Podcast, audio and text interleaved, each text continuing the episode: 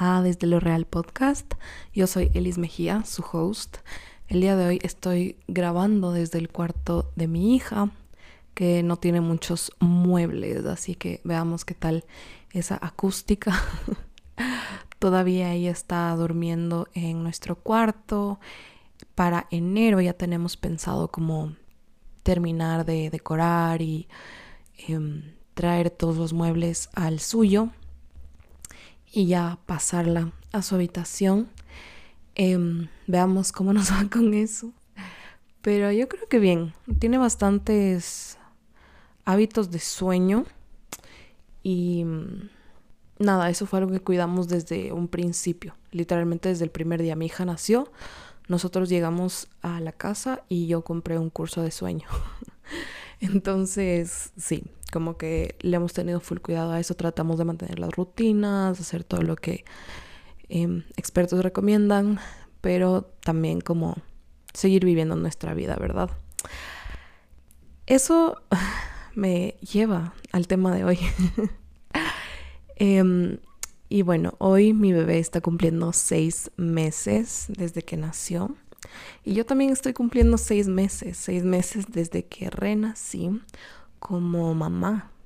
Y mm, seis meses de un montón de aprendizaje, de tantos, tantos cambios, de desconocerme, reconocerme, desconectarme, reconectarme y tantas cosas.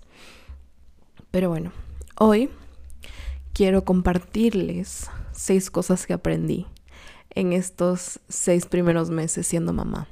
Obviamente aprendí un millón de cosas, pero estas son unas em, que yo siento que son de las más importantes para mí y que y en la dinámica que hemos venido construyendo en mi hogar hice bullet points porque no quiero que este sea un podcast demasiado largo ni nada. Simplemente quiero irles contando estos puntos, un poco de la experiencia y nada, compartir cómo han sido en, desde estas perspectivas estos seis meses maravillosos, los mejores de mi vida en verdad.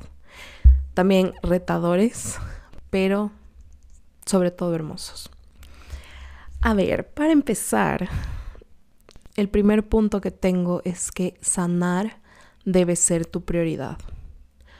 Cuando yo estaba a punto de dar a luz, como a un mes de dar a luz, entré en una angustia profunda, en una depresión bien grande, porque, bueno, si me siguen de ya hace un tiempo, ustedes saben que yo soy una mamá joven. Yo eh, Fui mamá a los 22, ahora tengo 23, pero, pero nada, eh, fui mamá por primera vez a los 22, entonces yo creo que es una edad bastante temprana. Obviamente, em, nada, pues fue algo que, me trajo la vida, un regalo eh, definitivamente, pero que yo no me lo esperaba como tal. Em, siempre lo he visto así. Mi hija no fue planeada, pero fue profundamente deseada desde antes de su de la concepción. Yo es chistoso porque ahora que veo mis fotos y lo que tenía guardado en mi celular, yo, por ejemplo, em, como unos días antes, por ejemplo, de enterarme que estaba embarazada, eh, si veía que alguien en Instagram publicaba como que, ah, esto para la crianza, este libro es súper bueno o algo así, yo le hacía screenshot. Y no sé, como que simplemente, yo ya estaba embarazada, yo no sabía, em, ni tenía síntomas ni nada, no me imaginaba en lo absoluto, pero siempre, yo siempre he tenido como esto de, yo quiero ser mamá y yo quiero tener una, una familia, ¿verdad? Que claro que el concepto de familia tiene sus varios significados, pero en mi caso mi, la familia que yo siempre soñé con tener era, claro, mi pareja y mis hijos. Em, y bueno, la cuestión es que más o menos un mes antes de, de que nazca mi gordita, yo estaba como en una depresión súper fuerte, en una crisis también súper fuerte, porque claro, estaba en este momento en el que todavía ni siquiera me graduaba de la universidad y eso era un poco lo que me repetía, como cómo voy a cuidar a, otra vida. Eh, tenía mucho este, esta incógnita de cómo lo voy a hacer, cómo lo voy a lograr. Eh, me sentía, en, muchos casos me sentía incapaz, decía, no, ¿y ahora cómo voy a hacer? Desde todas las perspectivas, cómo voy a hacer económicamente, cómo voy a hacer emocionalmente. Em, de cierta forma, todos mis amigos están en otras. están, por ejemplo, claro, yo muy feliz obviamente por mis amigas, pero muchas me contaban las oportunidades de trabajo que les salían y cómo em, salían del país por oportunidades laborales increíbles. Y de cierta forma yo veía eso y decía como eso ya no es para mí. Y cuando, o sea, yo ya nunca voy a tener eso, ¿verdad? Porque ya no soy solo yo, ¿verdad? Em, entonces, claro, me empezaba un poco a sabotear mentalmente. Y, y claro, yo todavía no era mamá, no sabía lo hermoso que es ser mamá. Em, o al menos a mí me encanta. Pero claro, en ese, en ese momento yo solo veía lo que yo no iba a tener. No lo que yo iba a tener, porque obviamente no lo conocía, era algo totalmente desconocido. Entonces, em, yo entré en una, puedo decir, depresión. O sea, mi mamá ya llegó en un punto de decirme, estoy preocupada por ti y por esa bebé porque no te veo bien. Entonces, yo decidí retomar terapia. Em, yo dejé de ir a terapia cuando mi psicóloga de ese momento, cuando me quedé embarazada, de hecho, porque se lo conté a mi psicóloga de ese momento y ella me dio un punto de vista demasiado personal, em, que por suerte no tuvo influencia en mi forma de pensar ni en mis acciones. Porque cuando yo le conté que yo estaba embarazada, ella me dijo, en tu proceso psicológico tú no estás lista para ser mamá. Tú no puedes ser mamá. Entonces, yo no sé ella qué esperaba que yo haga. pero dejé de, dejé de tener terapia con ella. Obviamente yo pienso que todas las terapias te sirven como hasta cierto punto y tú mismo puedes decir como, listo, busco a alguien más o me doy una pausa aquí o es algo súper personal. Entonces en ese momento yo me quedé en shock. Obviamente eso no me gustó, me dolió. Em, me hizo dudar de mí aún, o sea, como que mucho más. Y mm, bueno, dejé de, dejé de ir a terapia. Retomé terapia cuando estaba como a un mes de dar a luz. Una terapia que igual me funcionó muchísimo. Era una terapia de hipnosis. Em, que de hecho tengo, tengo un capítulo un poco al respecto de cómo se manejaba esa terapia. es un par de capítulos atrás de este. Em, que justamente igual el título habla sobre, eh, perdón, habla sobre terapia. Entonces lo pueden ir a escuchar si quieren. Pero era una terapia de hipnosis, de regresión, en la que iba viendo año a año. Y había un montón de protocolo antes de empezar la terapia como tal. Y era una terapia que era bastante, bastante costosa. Entonces em, yo decidí invertir en esta terapia y en sanar porque yo me senté conmigo misma y dije, a ver, ¿te parece cara esta terapia? Sí, pero más caro es el efecto que va a tener, que vas a tener tú en la vida de tu hija si no empiezas a sanar estas cosas, estos dolores, estas, estos traumas, ¿verdad? Entonces decidí ir a la terapia. Como les decía, era un montón de pasos. Por ejemplo, tenías una primera sesión en la que no era para nada terapia, solo le dabas un poco de contexto al, terapeuta y te cobraba como más de 50 dólares. Tenías una sesión de alineación de chakras que te costaban 100 dólares, em, perdón, 5 sesiones de alineación de chakras. Tenías eh, que comprar el libro del terapeuta, el audio de la meditación, o sea, eran un montón de pasos que yo dije, listo, no importa, o sea, lo pago, lo pago, lo pago, no pasa nada, yo tengo que sanar eh, por mi hija. Y como les decía, más caro es no hacerlo, más caro es no hacerlo.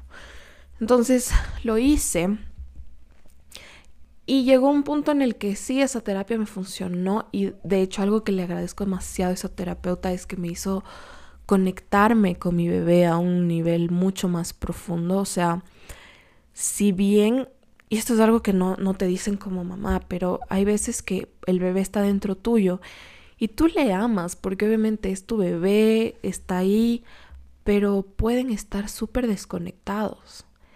Y no es que no hay amor o lo que sea, solo es como sientes que no hay esa, mm, no sé, como ese lazo especial del que también te venden del embarazo. Entonces, em, o sea, yo hasta un poquito antes de dar a luz no sentía como esta energía especial entre yo y mi bebé. Y eso es algo en lo que me ayudó un montón esa terapia. A, abrazarle a mi bebé, a reconocerle con amor, a aceptarle.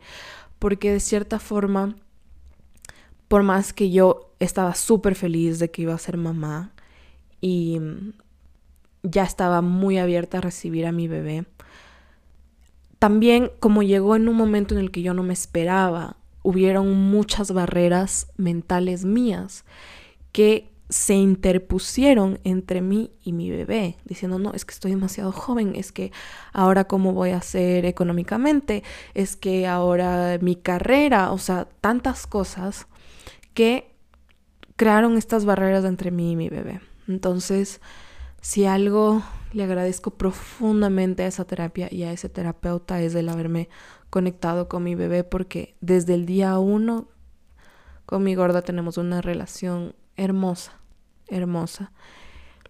Y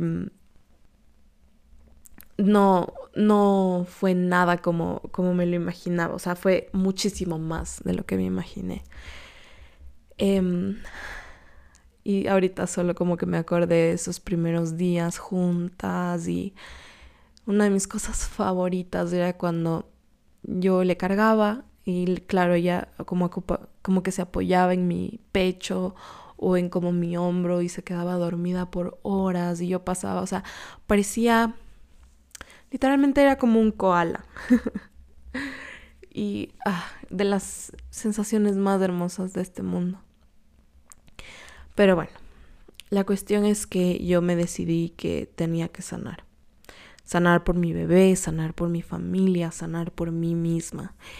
Y ese es el punto número uno. Sanar debe ser una prioridad. Em, y hay mucho más, hay mucho más que sanar y que estoy dispuesta a indagar. Ahora estoy con otra terapeuta, con otra terapia que ahora me llena mucho más.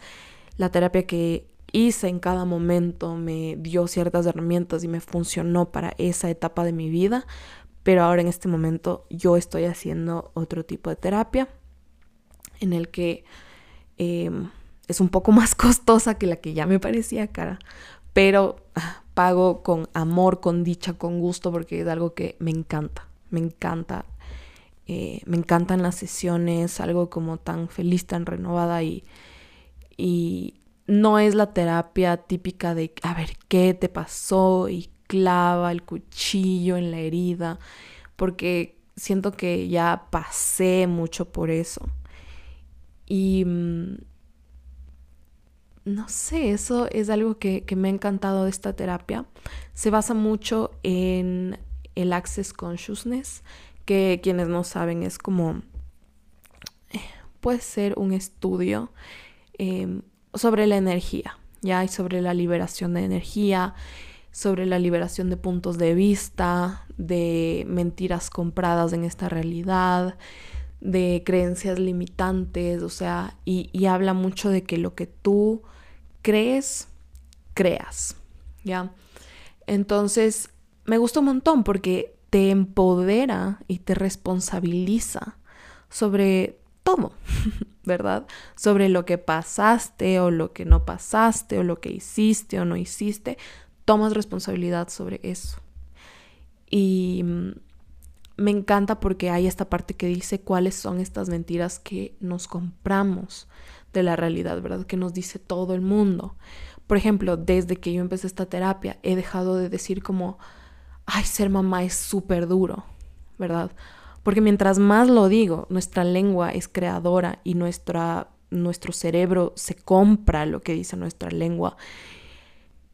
Lo voy a, o sea, yo lo voy a pasar más duro y más difícil. ¿Qué pasa si le cambio? Y no estoy diciendo que deje de ser duro, o sea, tiene su dificultad, tiene sus retos, tiene, tiene su parte difícil. Pero ¿qué pasa si yo lo veo como ser mamá es súper divertido?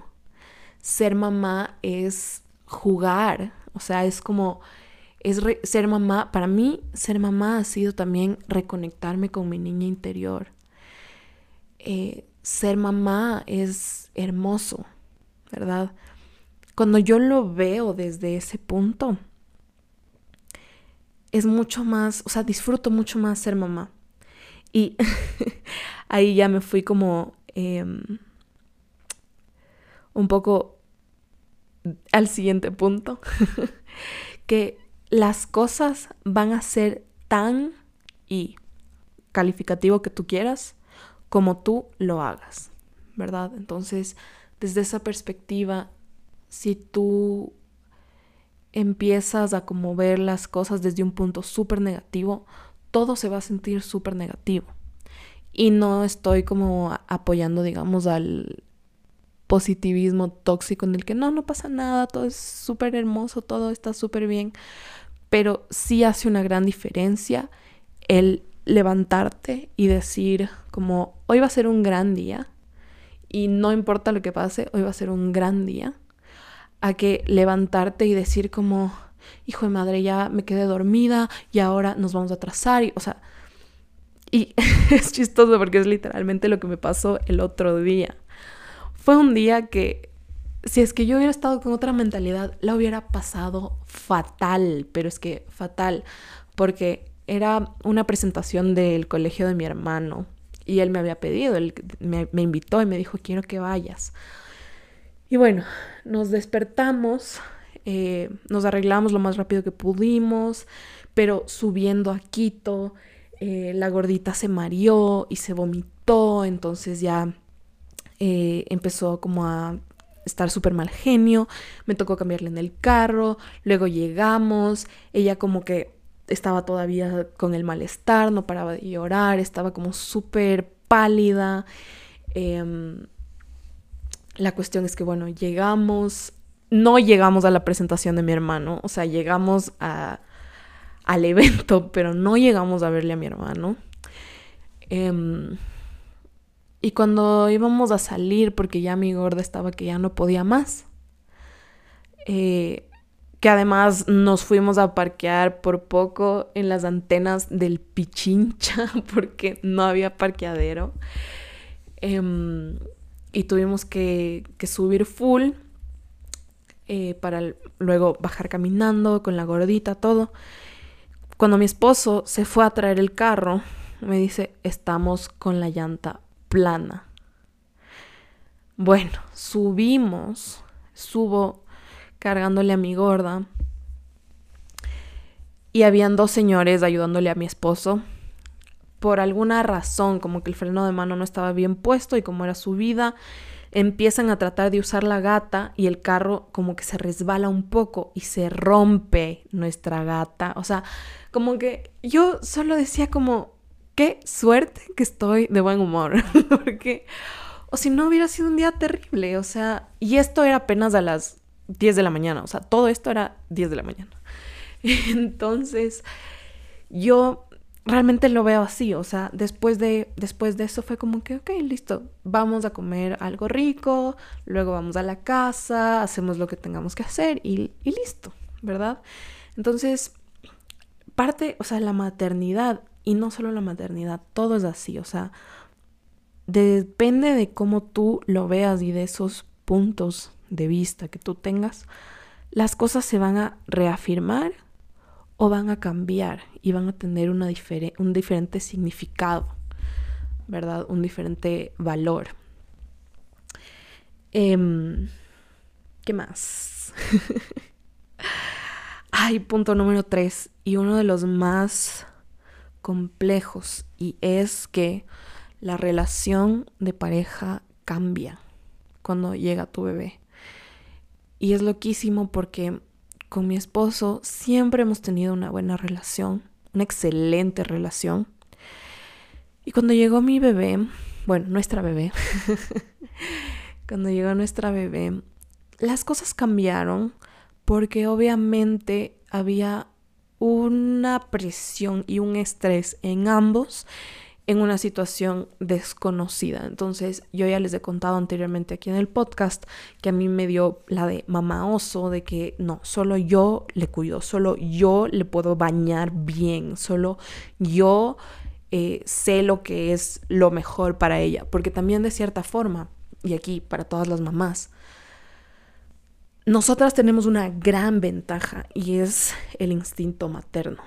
Los hombres no, los hombres les entregan esta nueva cosita y literalmente les da miedo que se les rompa. O sea, y eso me di cuenta poco a poco. O sea, para mi esposo fue bien complicado los primeros meses. Ahorita ya le maneja, pero, o sea, él le maneja increíble. Porque también yo empecé a ceder un montón. Ceder entre comillas, porque en realidad es simplemente dejarle ser el papá, ¿verdad? Pero mm, pero claro, em, me doy cuenta que a veces somos las mujeres las que no dejamos de ejercer la paternidad. A veces, ¿no? También hay veces como que los hombres no les interesa o... Y, red flag, pero... pero sí, muchas veces nosotras influimos y yo me di cuenta. Y bueno, no es que me di cuenta yo sola, sino que a través de conversaciones con mi esposo es que yo le empecé a hacer sentir un poco inseguro de cómo él ejercía su paternidad, porque a mí me parecía como que no, es que no le abroches el pañal primero por el lado derecho y luego el izquierdo, sino primero por el izquierdo y luego por el derecho, ¿verdad? O sea, me estoy poniendo un ejemplo ya, como que súper inventado.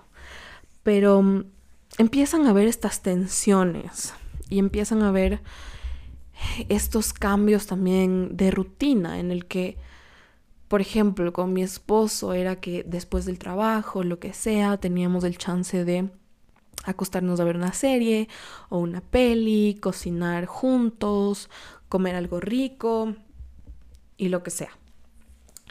Eh, lo que decidamos literalmente ese día hacer, porque era, era muchísimo más libre.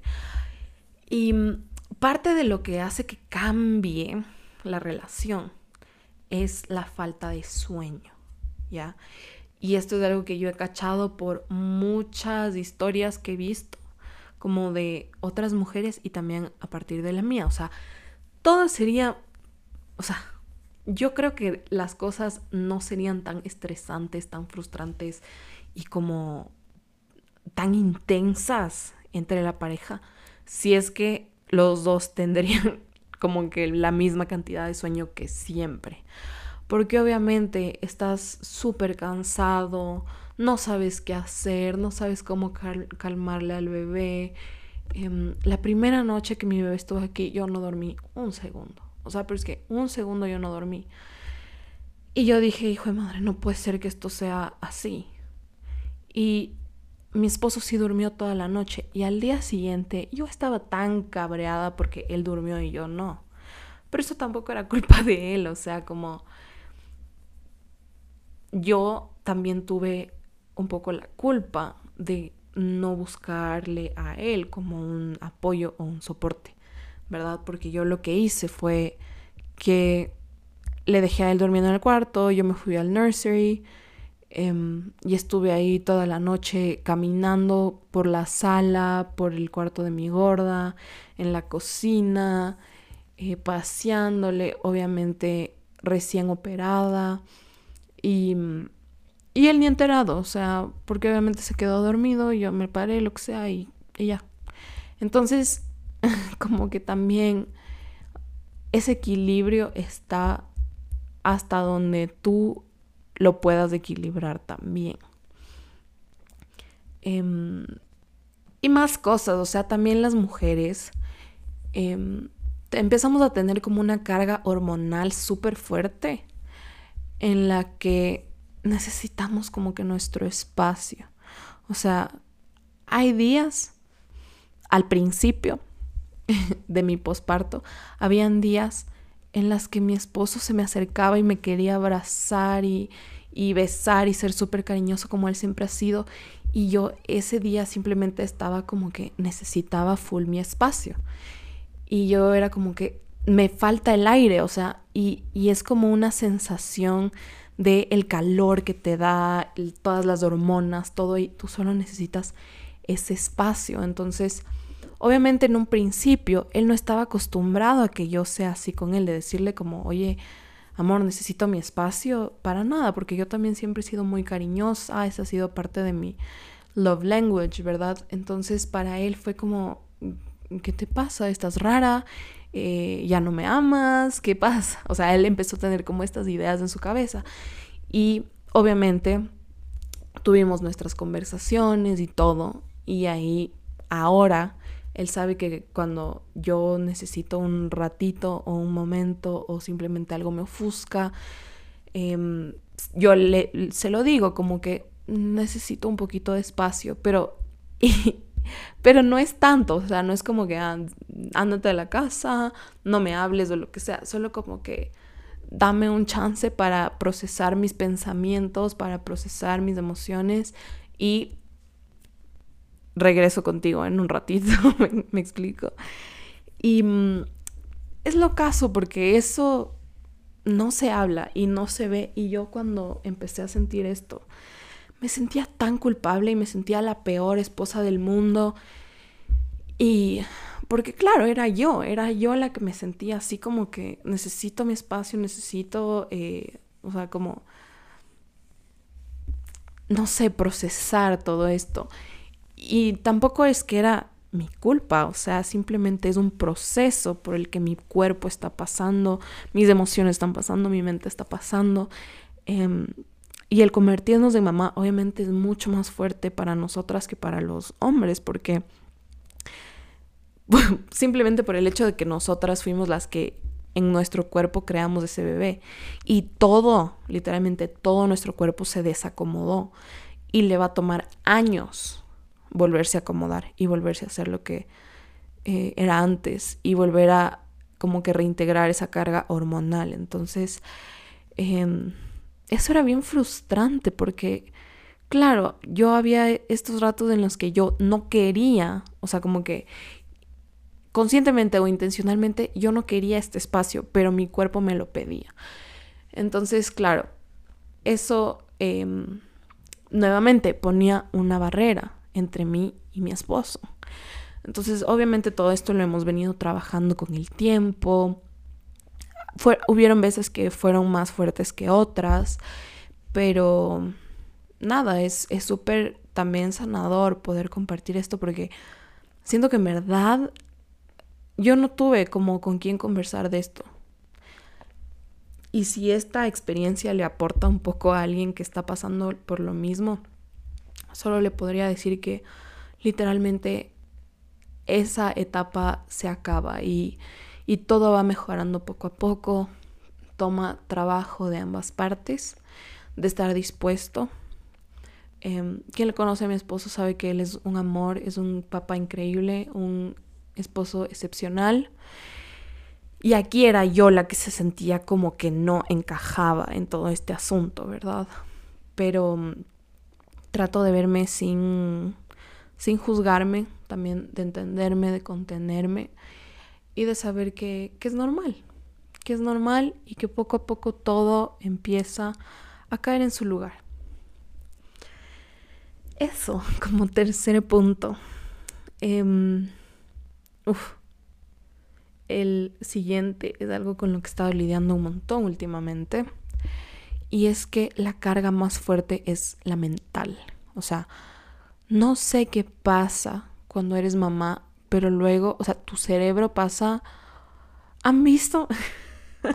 es chistoso porque justo hoy vi un recuerdo que compartí el año pasado que decía como eh, mis abuelos a mi edad y decían como, ah, yo tengo, tenemos casa, terreno, hijos, no sé qué.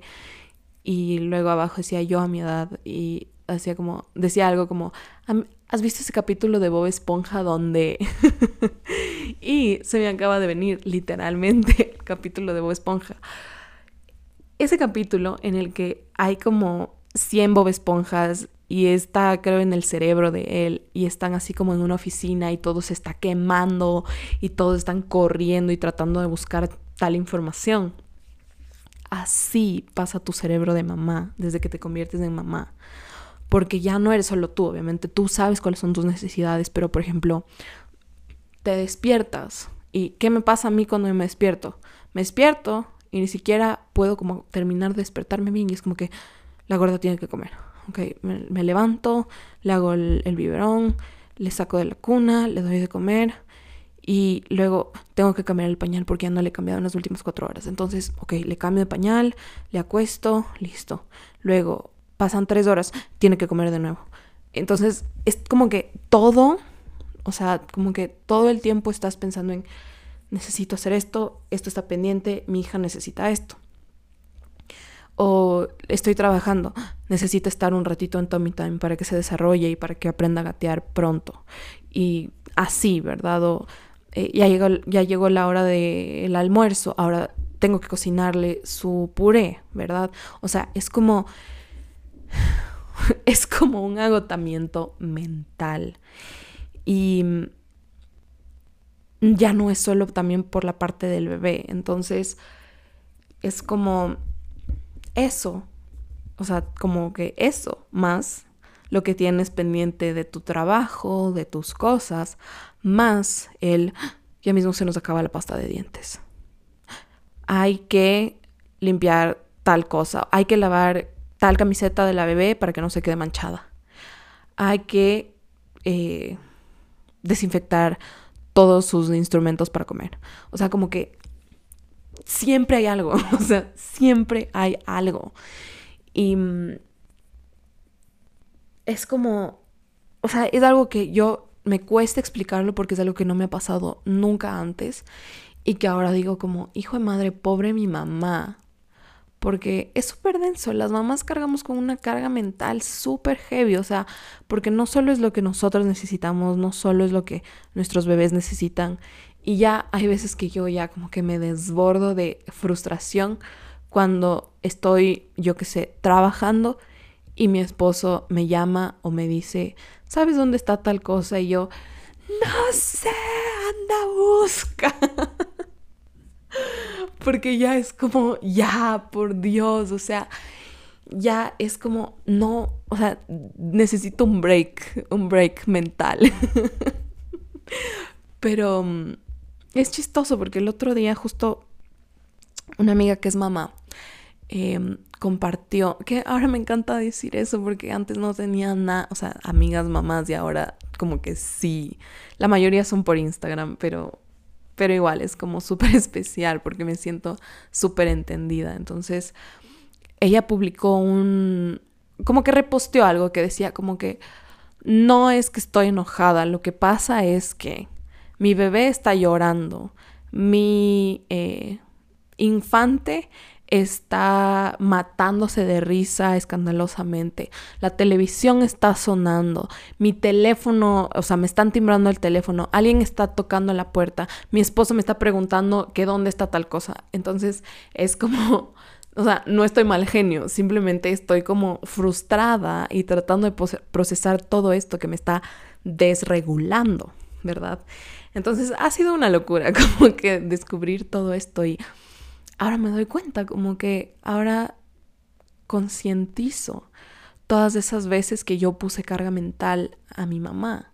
Y no solo yo, sino mi hermano y eh, su esposo, lo que sea, mi abuela, a mi mamá. O sea, eh, y su trabajo y digo como, wow, o sea, con razón a veces solo amanece mal genio porque, o sea, ahora entiendo, ahora entiendo y, y es como, ya tu cerebro no tiene esa pausa.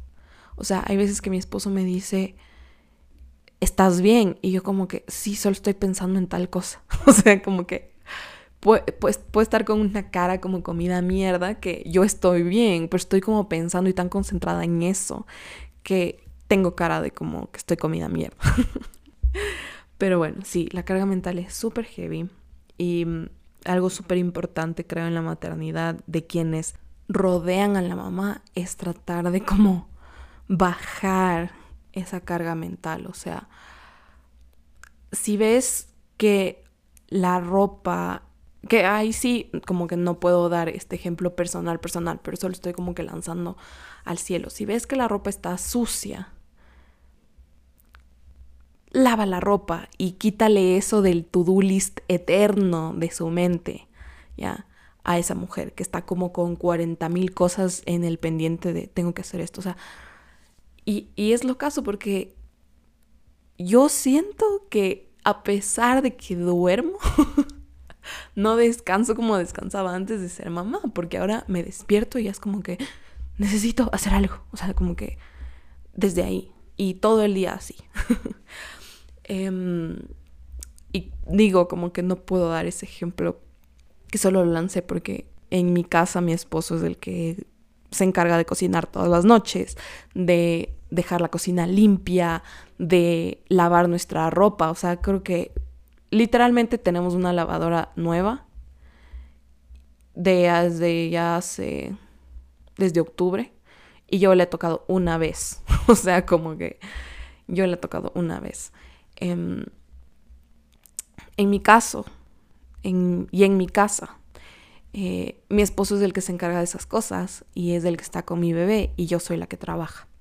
¿Ya? Entonces, por eso yo también como que siento esta carga mental súper fuerte, porque en algunos casos, que es al revés, es como, ok, me enfoco en la casa, en el bebé y en todo lo demás, pero tengo esta parte como laboral no que no es un estrés constante. Obviamente depende del caso, o sea, por ejemplo, en el caso de mi mamá nunca fue así.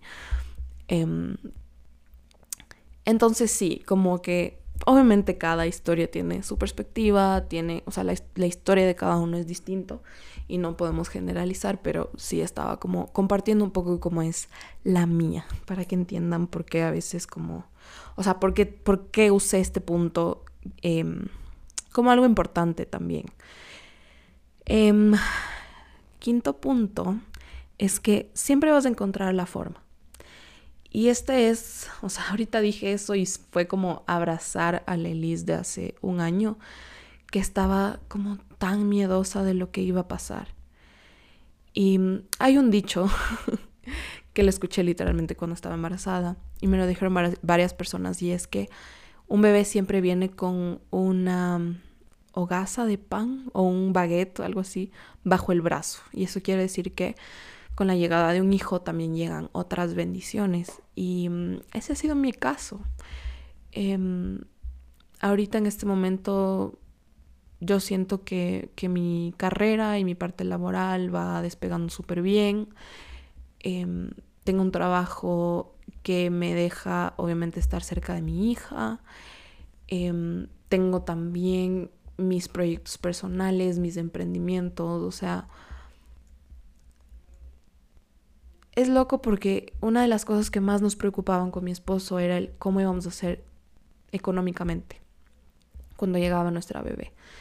Entonces, claro, nosotros estábamos pensando de, nuestro contexto de ese momento, que a ver, ¿cuál era nuestra realidad? Vivíamos, o sea, teníamos una relación a larga distancia y eso significaba que cada dos meses em, cada uno más o menos como que invertía entre 400 a 500 dólares solo para el pasaje de vernos, ¿verdad?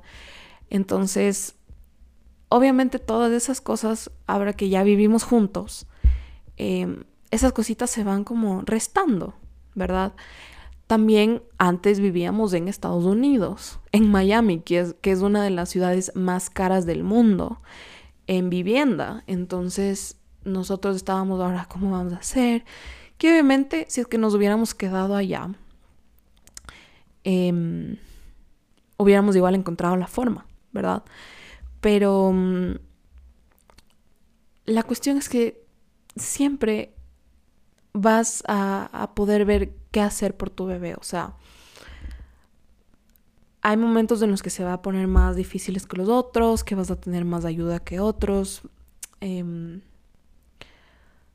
pero no es tan denso como la gente lo hace ver. O sea, porque también hay, y de esto, esto pensaba el otro día, hay mucho del miedo que le meten a las embarazadas cuando están embarazadas. O sea, que en sí ya es un proceso desconocido, que en sí ya es un proceso de, de muchos cambios.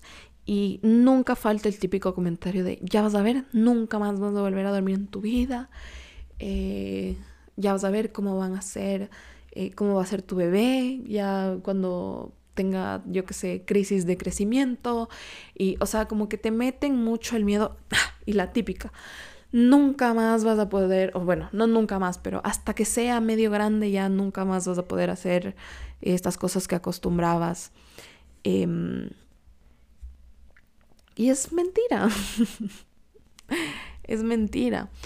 Obviamente yo no puedo generalizar nuevamente lo digo, o sea, es muy diferente mi historia en la que cuento con un esposo que con el que nos apoyamos mutuamente o en el que ahorita estoy en un país en el que también vive mi mamá y mi familia y a veces muy rara vez que lo hacemos, pero que si queremos salir con mi esposo, le pedimos a mi mamá que porfa te le vamos a dejar a la gordita acostada, solo eh, te puedes quedar con ella y si se despierta le das de comer y luego le pones a dormir. Por suerte mi hija en eso, como les dije al principio, tiene súper buenos hábitos de sueño, entonces eh, si ella se despierta a medianoche, come y de una se va a dormir. Entonces nosotros siempre procuramos dejarle dormida para que todo el proceso y eso sea como fácil para quien sea que nos ayude, que el 99.99% de los casos es mi mamá.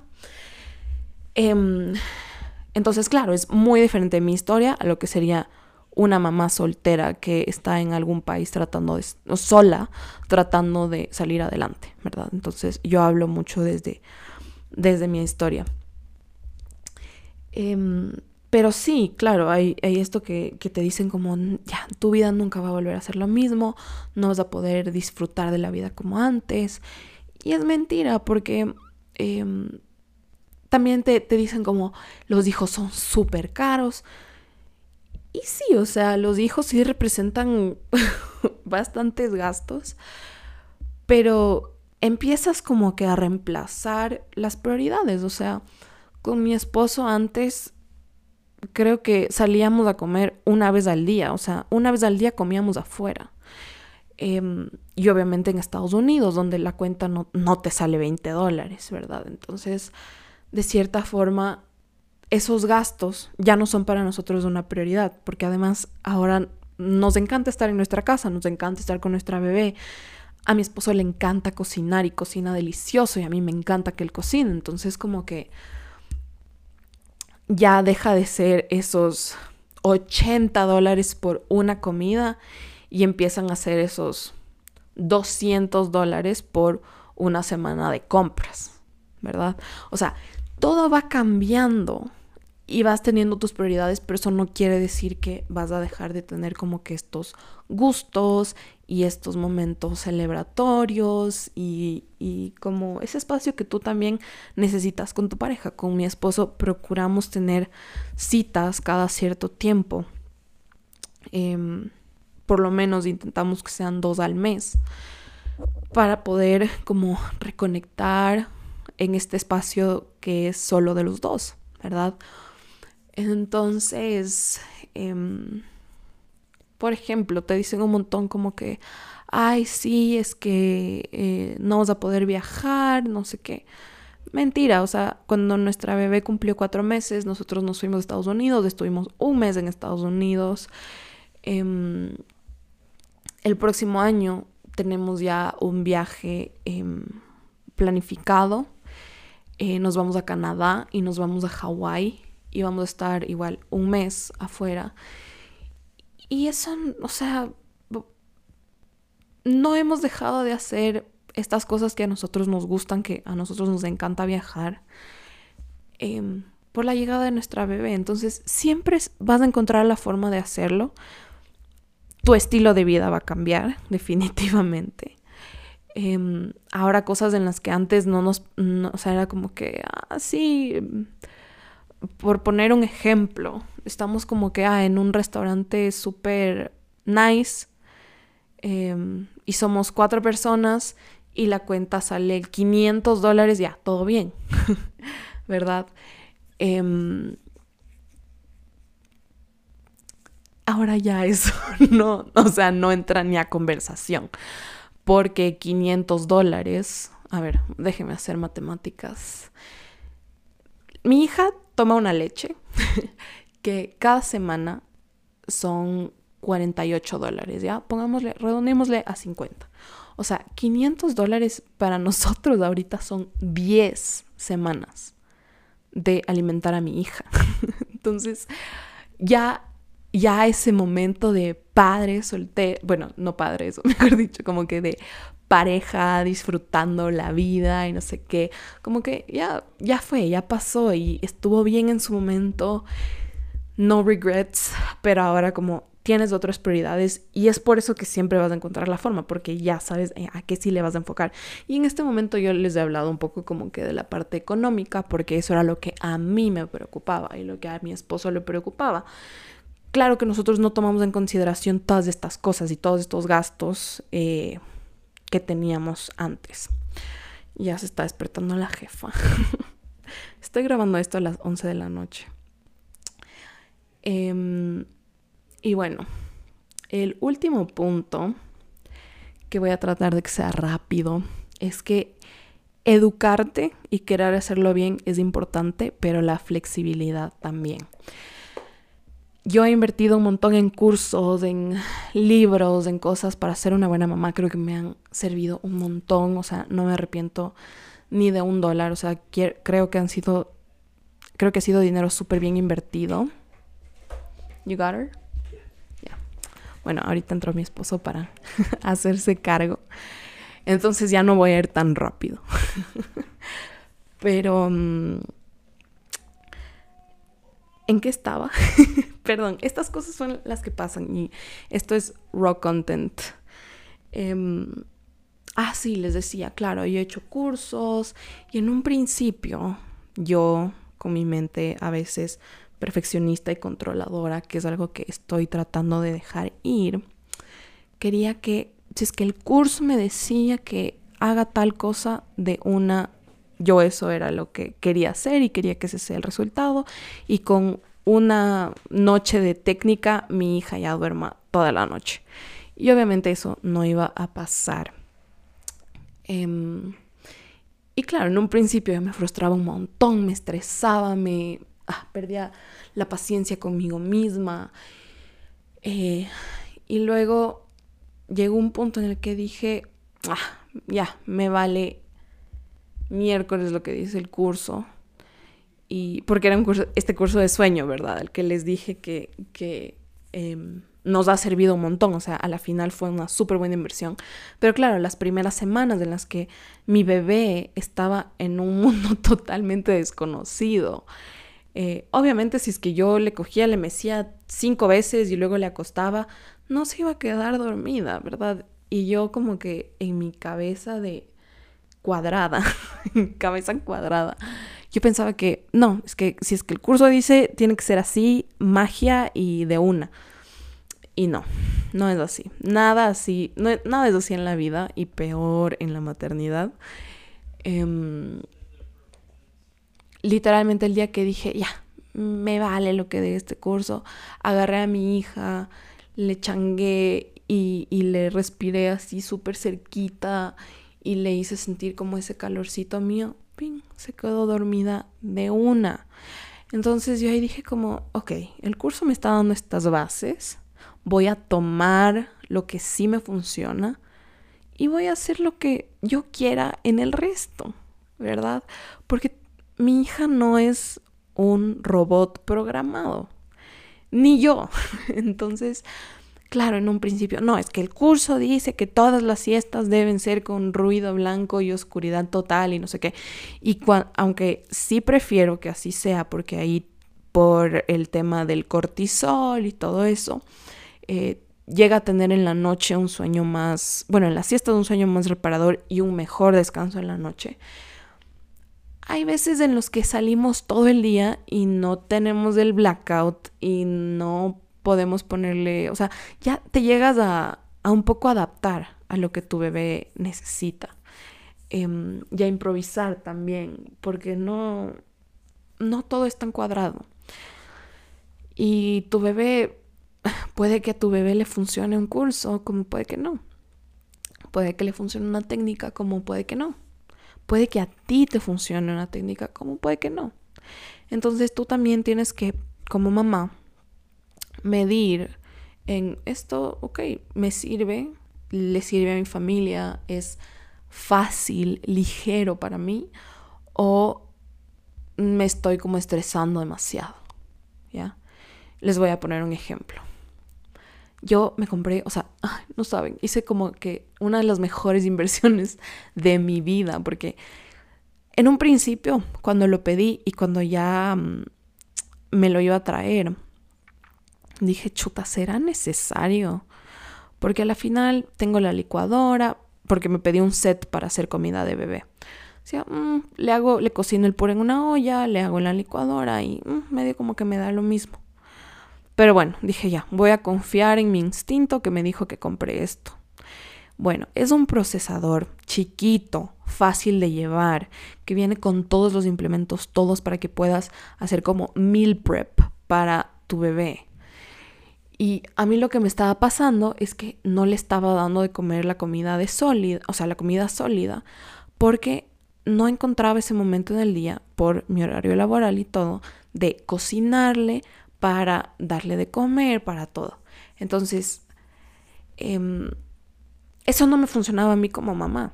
A mí como mamá me funcionó comprar esta máquina en la que hoy domingo, que estoy grabando esto, me fui al Supermaxi, hice las compras de lo que necesito para hacerle la comida a mi bebé e hice comida para tres días. Y está congelado en el congelador dividido, porcionado y que es simplemente el rato que le voy a dar de comer, lo descongelo eh, literalmente en el microondas o en una ollita o como sea, a baño María, lo que sea, y le doy ese rato de comer a mi bebé. Y claro, cuando yo pensé en hacer esto, la primera vez le conté a mi mamá, me dijo, ¿Cómo le vas a dar comida congelada? Mejor si le haces fresquita, que por poco salga de la olla a la boca. Y yo dije, hijo de madre, soy, o sea, como que mi, mi cabeza saboteadora dijo como, soy la peor mamá por pensar en darle comida congelada a mi bebé. Hasta que me di cuenta que le estaba dejando de dar de comer porque yo a la hora que ella tenía que comer, yo estaba trabajando. Entonces fue como que, ok, ¿cómo hago esto más fácil, más ligero para mí? ¿Qué sistemas, qué organización, qué gadgets me hacen la vida más fácil a mí? ¿Ya? Y un poco eso ha regido eh, en mi vida últimamente, el ver qué me da más facilidad, qué se siente más ligero. Así que bueno, eso fue el episodio de hoy. Ah, va a ser cortito, no sé qué. no sé ni cuánto salió, pero espero que lo hayan disfrutado. Quiero pedirte que si te gustó o si te gusta el podcast, lo califiques. Em, o si no te gustó, también lo puedes calificar, siempre lo digo. Pero me encanta, me encanta conocer sus opiniones. Em, me parece hermoso cuando me escriben. El otro día me escribió una mamá y me dijo, oye, gracias por hablar de esos lados que no se hablan tanto y que son las cosas no tan lindas, digamos, de la maternidad, como que ese, ese es mi punto, como siempre yo he querido compartir en base a mi experiencia, pero el propósito no solo es como que sentarme aquí, hacerme la sabia y solo hablar, sino em, acompañar, acompañar a quien pueda estar pasando por ese proceso. Me encanta cuando me escriben y me dicen, oye, me cambió como que full la perspectiva, esto que dijiste, gracias. Y no les estoy diciendo que vayan y me escriban necesariamente. Em, pero si es que algo se movió en ti, me encantaría saberlo. Eh, me encantaría también ver este capítulo en tus historias. Eh, así puedo saber que en verdad te gustó lo suficiente como para compartirlo con alguien más. Y puedes facilitar esta información para alguien que lo pueda necesitar. Y quiero agradecerte siempre por estar aquí y les mando un abrazo gigante. Iba a grabar este episodio mañana tempranito a las 7 de la mañana, pero dije, no, Elis, graba de una vez, deja programado, deja todo listo. Masterchef eh, puedes ver después.